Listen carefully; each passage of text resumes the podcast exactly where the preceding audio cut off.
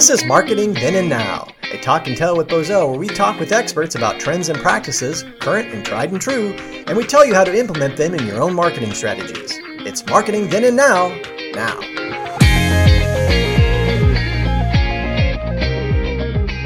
Hello, and welcome to another edition of Marketing Then and Now, a talk and tell with Bozell. My name is Jim McGee, and I will be your host today as we dig into some of the latest marketing trends with one of our advertising and marketing gurus here at Bozell, Miss Kim Mickelson, and who is also happens to be one of the owners here at Bozell. So, uh, welcome, Kim. Thanks, Jim. In this episode of Marketing Then and Now, we're going to take a look at the latest marketing and advertising trends, some holiday marketing trends, um, and how the, the the advertising and marketing industry was affected and continues to be affected, obviously, uh, by the COVID pandemic.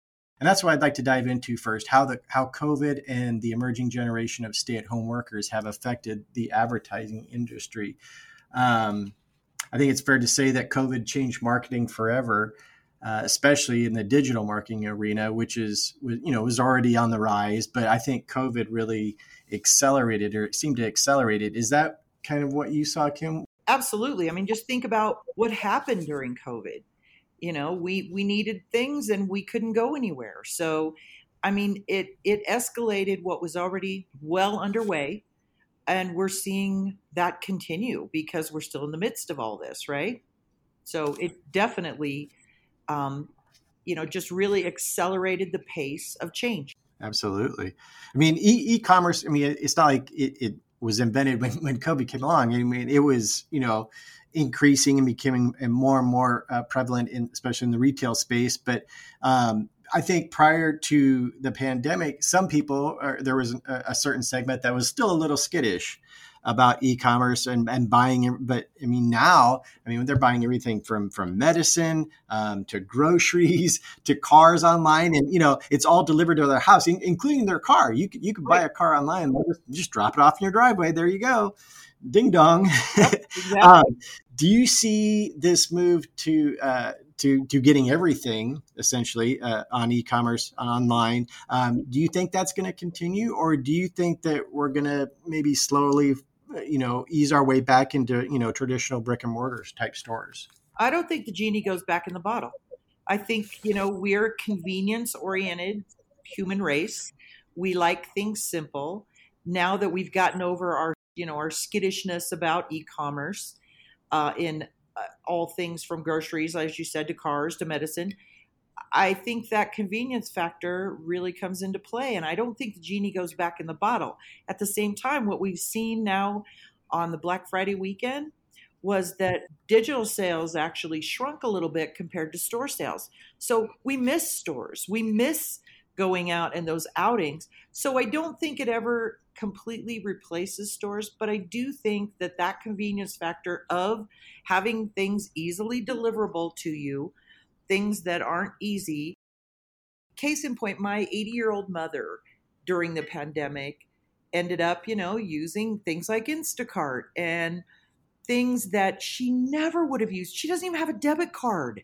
So she she she orders stuff from Amazon and she kind of got past that initial skittishness that somebody older might have had relative to e-commerce and I don't think she's ever going to give that convenience back up. And I think that's true pretty much of all of us, you know, just why? Let's do yeah, things no, we enjoy. I, we do enjoy shopping in stores, so we will go to stores, you know. Yeah. Again, all of these things that happen in our society just continue to accelerate changes that are already occurring.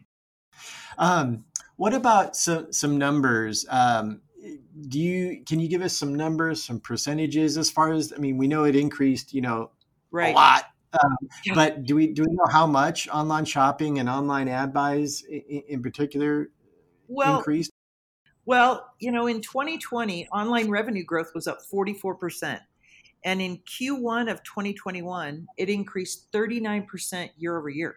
So that's a staggering growth rate, right? Um, so it really just completely accelerated from where it was. Um, you know, and another way to look at it was pre pandemic, about 28% of the population was shopping online weekly.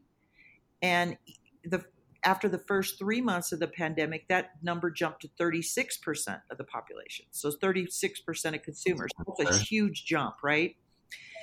And yeah. the amount spent with US retailers um, grew about 44%. So over the same period in 2019. So those are all kind of 2020 figures. 2021, I think we're going to see even a bigger number.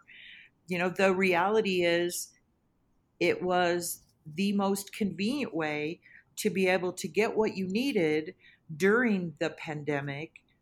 And through the course of it, you know, the people that were at one point skittish about online shopping kind of got over it in a very quick way. Well, so I mean, online that those are huge numbers, huge jumps. So and so, so online was gangbusters, but the the rest of the economy um, wasn't wasn't so much. Not so much. Um, and this is not so much. Um, how do, how would periods like what we're going through now, uh, you know, you know, during and and and now it's I mean it's not over by any means, but uh, you know this this period that we're in how does that compare to other you know say like the uh, the economic issues we're having in 2008 or other economic downturns that we've had uh, you know as far as in terms of of marketing and advertising and how those dollars were spent well you know i vividly remember 2008 um, you know but if you think about the cause of that one that one started in the financial sector and kind of rippled outwards right because of the mortgage crisis mm-hmm. Um, yeah. And so it was it was a difficult time because people were losing their homes. You know, they had gotten in over their heads credit wise.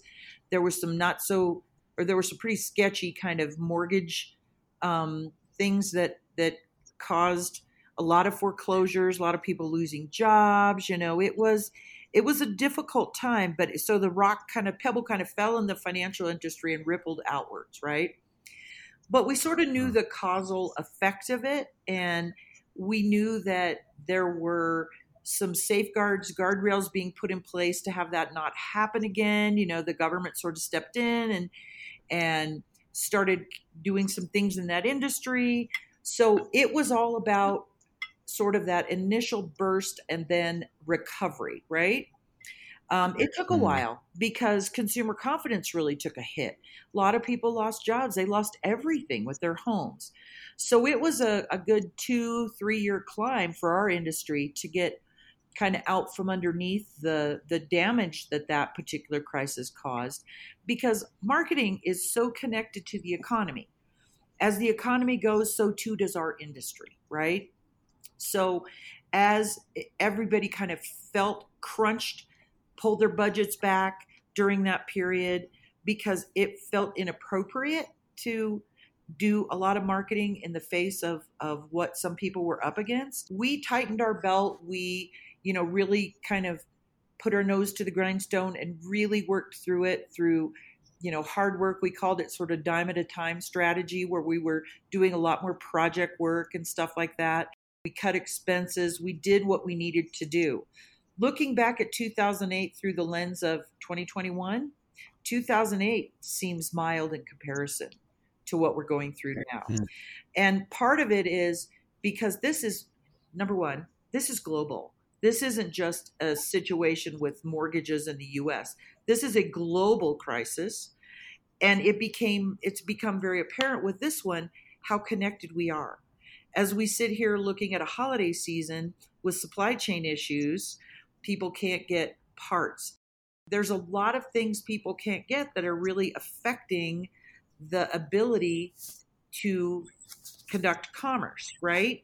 Um, so we're seeing inflationary, we're seeing, so this crisis has been significantly, I think, more challenging than any of the, the ones in my career, um, in that it also seems like the crisis that just keeps the hits coming. Um, you know, we thought when we closed down our office on March 13th to go remote, that it'd be a couple weeks, right? And hello, we're now 18, 19 months later, and we're still remote. Um, a lot of companies have completely gone remote now. So a lot has changed during the course of this this one and we're still in uncertain times you know just when we thought maybe there's a light at the end of the tunnel of this you know latest delta variant now we see a light and oh it might be the omicron train you know coming right at us. And we just don't know. And so the level of uncertainty among marketers is higher than i've ever seen because they're like i don't know. Should i? Should i not? Should i go? Should i not? Should i go? Should i not that's where digital has been an advantage because people can turn it on, pause it, turn, pull it back, change the message much quicker than in traditional media, right? Um, yeah. And they've been able to really sort of zig as the market zigs, zag as the as the economy changes. Um, it just gives marketers a lot more flexibility to try and keep their businesses going um, and I think we've seen a lot more creativity, a lot more creativity during the pandemic. You know, how do you how do you how do you do something when you can't produce something with people? I have to laugh at at, at um, Kroger. You know, they went to commercials doing these little animated people. Um, you know, eh, well, what do you do when there's not even any new content on TV, right? It sparked a lot of creativity on people figuring out ways to do things that to overcome the challenges that we had. And that to me was pretty exciting. Looking back at the history of Bozell, I mean, uh, there's been a lot of challenging times, and and and Boz, Bozell's been able to to battle through those. Um, I, am thinking of of when you were part of the ownership group in uh, in in 2001 um, that that bought back Bozell from from the holding company um, and, and brought it back back to local. Well, you know, just a quick backstory relative to the acquisition of Bozell. We Bozell and Foote Cone Belding were part of True North Holding Company. We had merged together back in the late '90s. Um, and both companies had a significant amount of tech business. So when the dot com bomb hit in 2000 you know there was a there was a kaboom. Um, we were publicly traded so we became vulnerable and we were acquired by interpublic group right? So we were lucky in having friends in high places that allowed us to make a tendered offer to buy our office back um, because david bell and and chuck peebler were still actively involved in um, highly ra- ranked at uh, within the interpublic merger. So it started in July of 2001, but our notice of intent to buy the company became public on 9 11 2001, which is a day that goes down in infamy, right? It was a horrifying day. I remember sitting in my office going, oh my God. Just, you know, as we saw what was happening in the country, it was terrifying. And then later that afternoon, it hit me that uh, marketing was going to take a big hit. It always does. When, I mean, and in my lifetime, there had never been a terrorist attack on American soil like that. So we knew that there was going to be some major implication. And of course, it was terrifying because I had sunk everything I owned into buying the company. All my savings, uh, everything I had put together throughout my career and we knew that marketing was going to take a hit and of course it did. Um, you know it it almost came to a screeching halt following that because it just wasn't appropriate. And so for probably the next two or three years again it was a long time in coming back because it needed to feel appropriate. I mean, the economy took a hit. Our industry took a pretty big hit. Some agencies didn't make it. There was a lot that didn't make it through 2001. Um, a lot of layoffs occurred. There was a very big dynamic change that occurred. And again, because of that crisis, what had already been brewing escalated. Digital was making its way forward. Again, it was 2001. It was still pretty young in it but it escalated the pace of digital growth right then and there as a result of that. Um, so yeah, I mean that was that was a difficult time, but the, you know the agency dates back to 1921, so they went through the Great Depression, they went through just world wars, all kinds of things. Boy, oh boy, a uh, lot of challenging times throughout Bozell's existence, a lot of history in that 100 years. Um, let's talk about uh, marketing and advertising during the right. holiday. Well, let's let's let's focus it on the last three years. I, am curious to to what your take is on how the themes uh, and, and how advertising during the holidays has evolved just in these three years. You know, 2019, 2020, and now this year. I've seen some pretty drastic changes. Okay. You know, think back to 2019, there was a lot of humor, there was a lot of high production value, um, kind of content and commercials. Um, there was a lot of humor. 2020, drastic change. So you went kind of from humor and sarcasm and to sentimental. It was you know, advertisers saying, let's all appreciate what we've got. Let's hold family near and dear. There was a lot of very sentimental. You didn't see any humor in 2020 or very little. Um, you certainly didn't see much in terms of like sarcasm or you know kind of snarky humor sure it was very sentimental it was very let's appreciate what we have mm-hmm. 2021 is just bizarre because I, I it, it's all over the map. I saw my first new holiday commercial um, last night that had humor. And I thought, wow, that's interesting. Humor's back. And it was a little bit of Santa's rough ride, um, you know, kind of traversing the the the the trails and it was like wow and it was for oreos so it was pretty good um, yeah. but i don't think there's a lot of depth of the of the advertising. I think we're seeing a lot of people that are either reusing something from the past or not producing anything new because we're just I don't know that people know what the heck the holiday is going to bring. You know, we've been yeah. under such a roller coaster ride that about the time you do something sentimental, it will be perceived wrong. I mean, it's just been difficult. I think marketers are real skittish. What do you do? Um, you know, and you certainly don't want to do something so bland that doesn't get noticed. But at the same time, I mean, it is, it's pretty, we're on rocky territory to know exactly what to do. So I think this year is going to be a hodgepodge of, uh, and even those, many of the companies aren't advertising at all because they just don't have the product. Yeah, yeah, that too. Yep. Yeah. All right. Um, well, you know, this has been, you know, as we as we kind of wrap up the, this episode, let's get into the crystal ball. I want you. I want you. You're you're good at looking into the crystal ball. I want to see if you can you can predict on if if it's ever been hard to predict. Uh, this has got to be the hardest time to to predict what the marketing yeah. and advertising industry is going to look like.